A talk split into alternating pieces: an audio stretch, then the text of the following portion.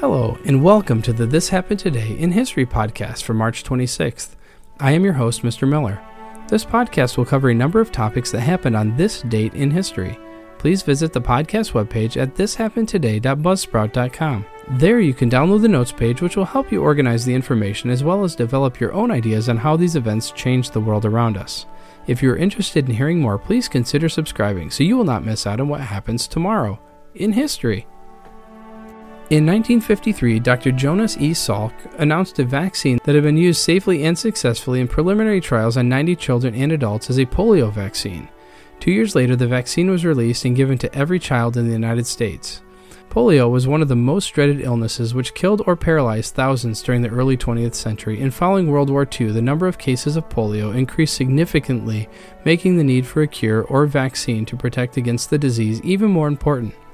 Much of the funding for Dr. Jonas Salk's research came from the March of Dimes Foundation, a national foundation for infantile paralysis, which had been set up under the presidency of Franklin D. Roosevelt in 1938 to raise money for polio research and to care for those suffering from the disease. On March 26 of 1953, American medical researcher Dr. Jonas Salk announced on national radio show that he had successfully tested a vaccine against polio. In 1952, an epidemic year for polio, there were 58,000 new cases reported in the United States, and more than 3,000 died from the disease. For promising eventually to eradicate the disease, which is known as infant paralysis because it mainly affects children, Dr. Salk was celebrated as a great doctor benefactor of his time. Polio, a disease that has affected humanity throughout recorded history, attacks the nervous system and can cause varying degrees of paralysis. Since the virus is easily transmitted, epidemics were commonplace in the first decades of the 20th century. The first major polio epidemic in the United States occurred in Vermont in the summer of 1894, and by the 20th century, thousands were affected every year. In the first decades of the 20th century, treatments were limited to quarantines and the infamous iron lung, a metal coffin like contraption that aided respiration. Salk, born in New York City in 1914, first conducted research on viruses in the 1930s when he was a medical student at New York University. During World War II, he helped develop flu vaccines. In 1947, he became head of a research laboratory at the University of Pittsburgh, and in 1948 was awarded a grant to study the polio virus and develop a possible vaccine. By 1950, he had an early version of this polio vaccine. His procedure, first attempted unsuccessfully by American Maurice Brodie in the 1930s, was to kill several strains of the virus and then inject the benign virus into a healthy person's bloodstream.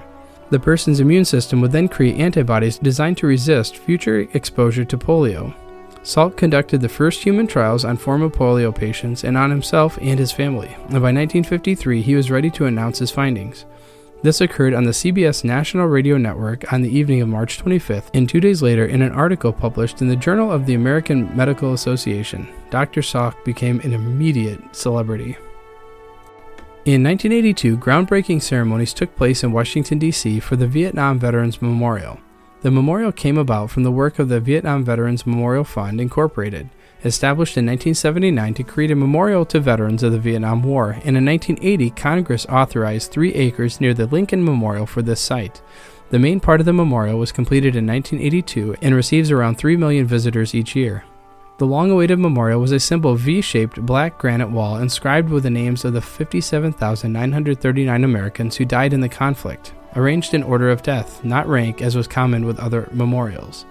The designer of the memorial was Maya Lin, a Yale University architecture student who entered a nationwide competition to create a design for the monument.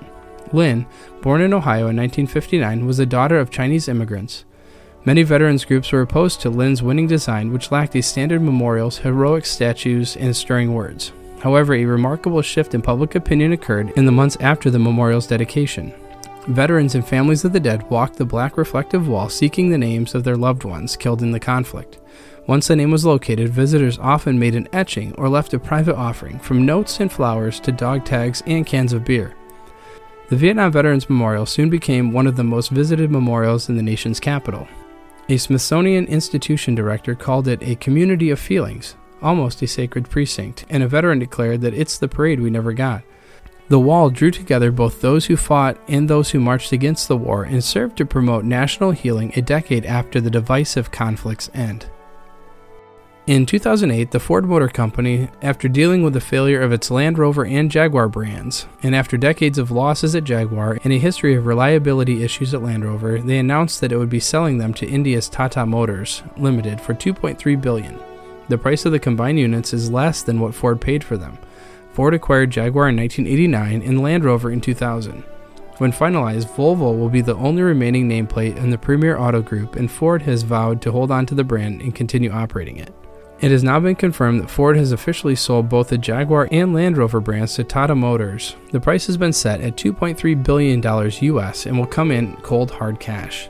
This is an interesting twist in colonialism, given that both the US and India were once British colonies and have now had a hand in where two of its most famous car brands go. The sale is worth some estimated $2.3 billion US, which is in cash from Tata. Jaguar and Land Rover are terrific brands, said Alan Mulally, president and CEO of Ford Motor Company. We are confident that they are leaving our fold with a products, plan, and team to continue to thrive under Tata's stewardship. Now it is time for Ford to concentrate on integrating the Ford brand globally as we implement our plan to create a strong Ford Motor Company that delivers profitable growth for all. Tata had been the key bidder in this whole process since Jaguar and Land Rover were announced to be going on sale. Ford lost $2.7 billion last year and has been in great danger of sinking into bankruptcy for over three years now. Selling the two luxury brands would inject some much needed cash into its operations and possibly reverse a Titanic situation. Jaguar and Land Rover were purchased by Ford in 1989 and 2000 respectively, the latter from BMW, which was also disappearing fast, no thanks to Land Rover debt and bad product. Land Rover has come back with guns blazing in the past year and is now seen as a very attractive buy for anyone, while Jaguar is still redefining its space yet again with a new product such as the XF. You have been listening to the This Happened Today in History podcast for March 26th. I thank you for listening and I hope that you have enjoyed learning about historical events from the past. Thank you to the following websites for the information regarding today's topics thepeopleshistory.com, the polio vaccine at history.com, the Vietnam War Memorial at History.com, and Ford sells Jaguar and Land Rover at Motor1.com. The music used as the background track for this podcast is Americana, created by Kevin MacLeod on Incompetech.com. If you enjoyed this information and would like to hear more, please consider subscribing, as this will keep the historical events in your feed in the morning for each day. I hope you have a great day.